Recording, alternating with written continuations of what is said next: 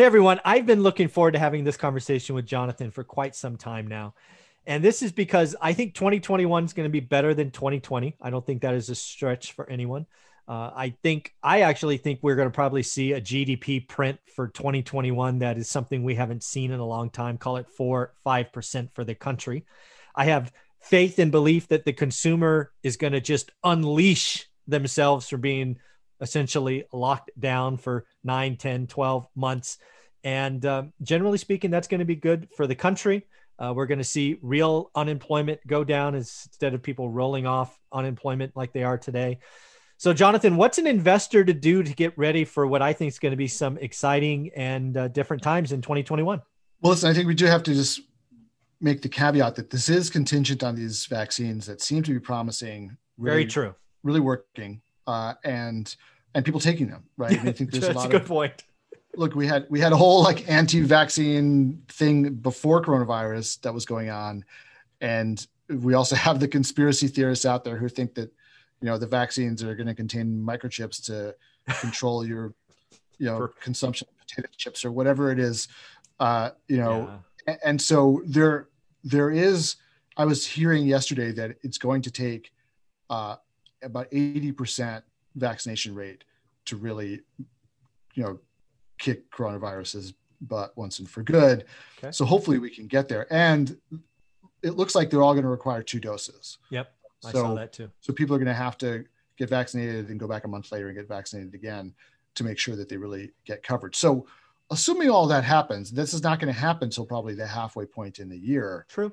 Um, so, but I do think I agree with you. If we get to the point where uh, where we really do have effective vaccines, people are, are getting vaccinated, we're not having weird side effects that people haven't foreseen from them. It's, it's all going forward. I think there will be a huge collective sigh of relief and people will run out and start spending money again. So mm-hmm.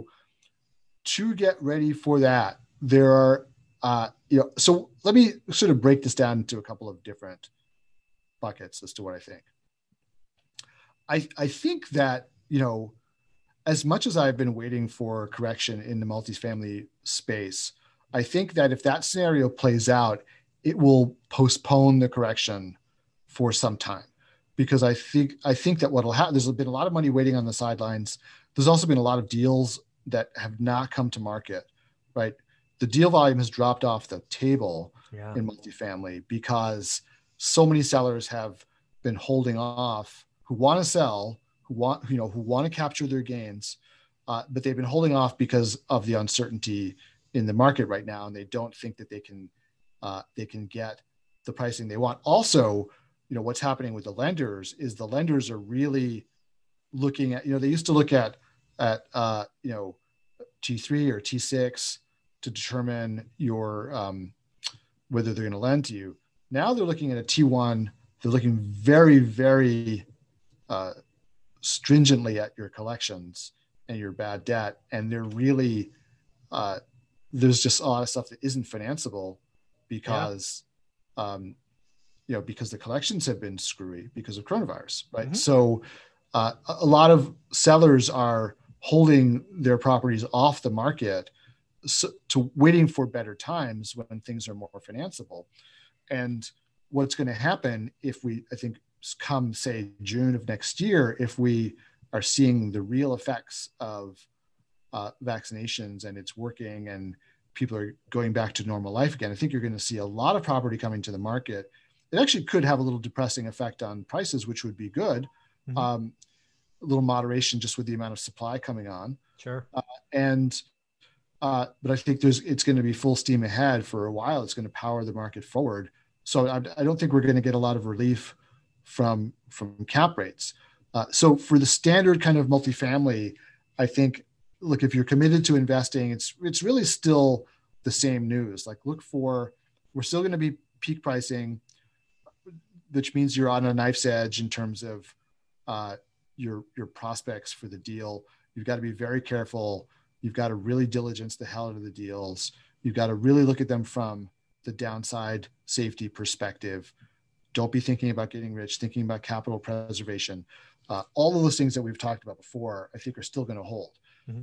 now, on the other hand, I think there may be some very interesting opportunities, and th- there's going to be a very short window for this. But in certain markets, like New York City, like Las Vegas, like Orlando, uh, places that are heavily dependent on tourism mm-hmm. in particular, and travel and business travel and conventions and all those kinds of things, there are going to be property owners who are not going to make it to June.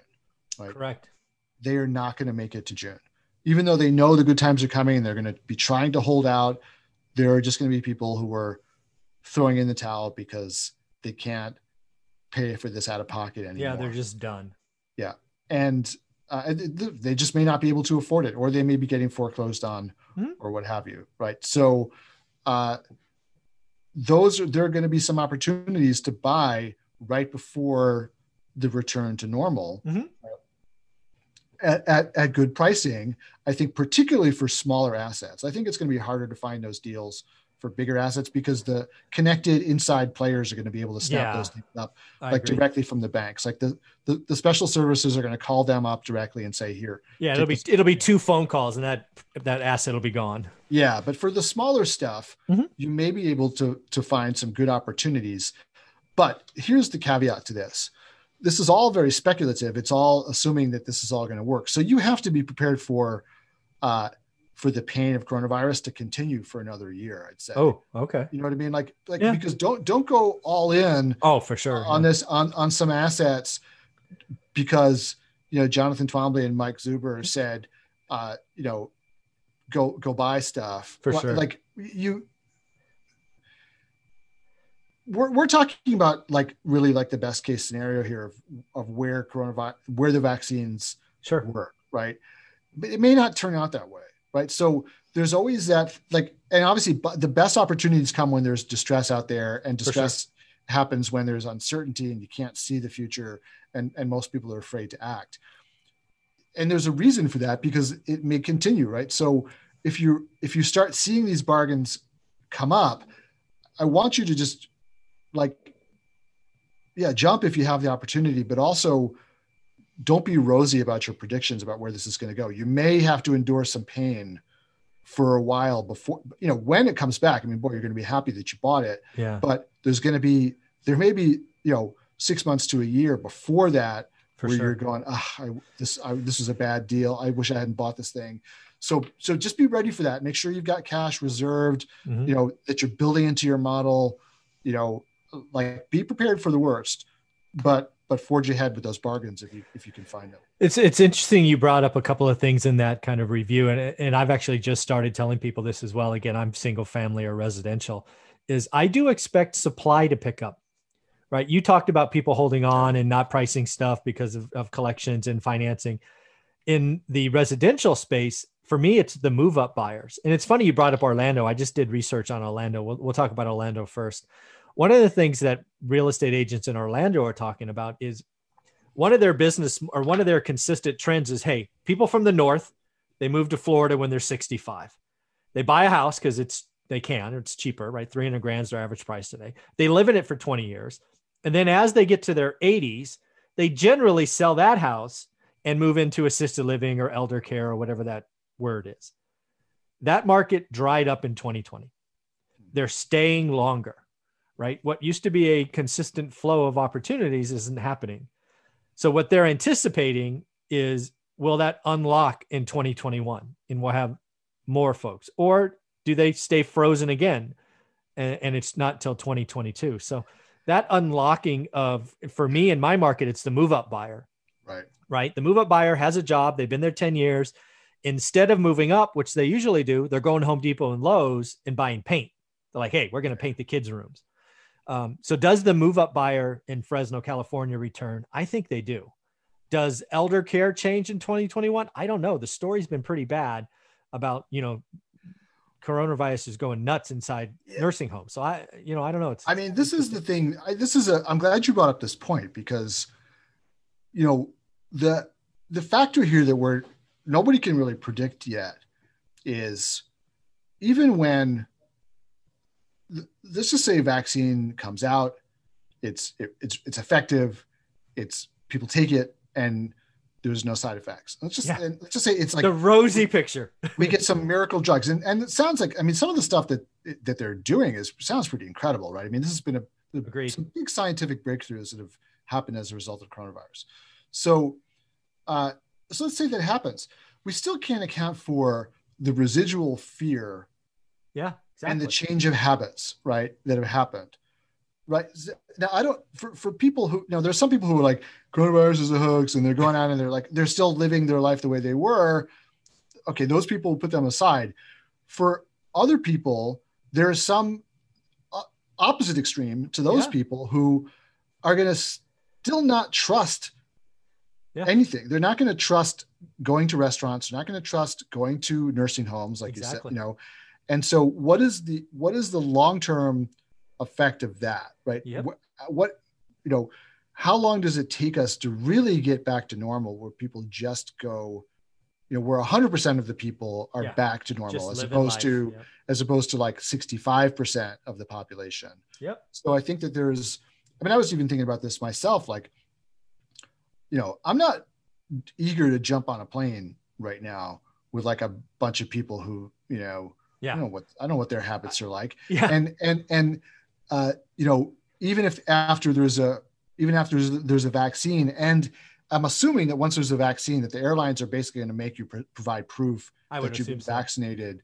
to get on the plane even if that's the case right like am i really going to be that eager to jump on a plane i've gotten used to not traveling like you know Yeah. what I agree. like why do i want to do that like i don't f- feel like it or you know so I- think it's going to take a while for uh for us to really get back to 100% normal even with yeah. effective vaccines that are you know widely available Yeah, I think this is the big thing I'm thinking about is the change of behavior. Because again, I've been following Sumer for 20 years. It's a big part of the channel. And for me, uh, you know, what does that for me? It's the move up buyer. It really fell off a cliff in my market, right? We're still having first time home buyers. That Yeah. market is dominant and probably the hottest I've ever seen, right?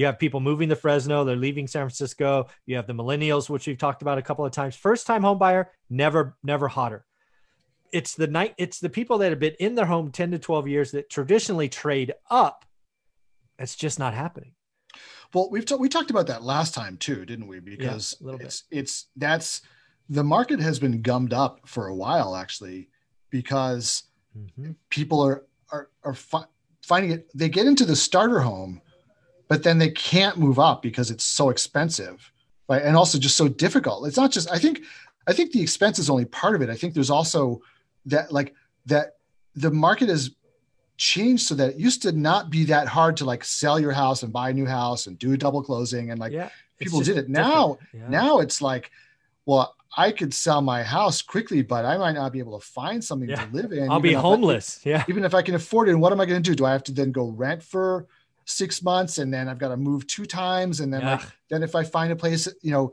six months into my year lease i find a place now the landlord still wants me to pay the rest of the year's lease you know they won't let me break the lease like there's all this friction involved in in moving up that didn't used to exist and uh you know that's been gumming up the works and i think that this is it's still an issue with coronavirus and now you've you've pointed to some additional factors like people not moving on to assisted living or to retirement communities Yeah. because like well i don't want to be around a bunch of other old people who might be make make me sick yeah. right? So uh whereas before they're like oh i want to be around other old people like me now.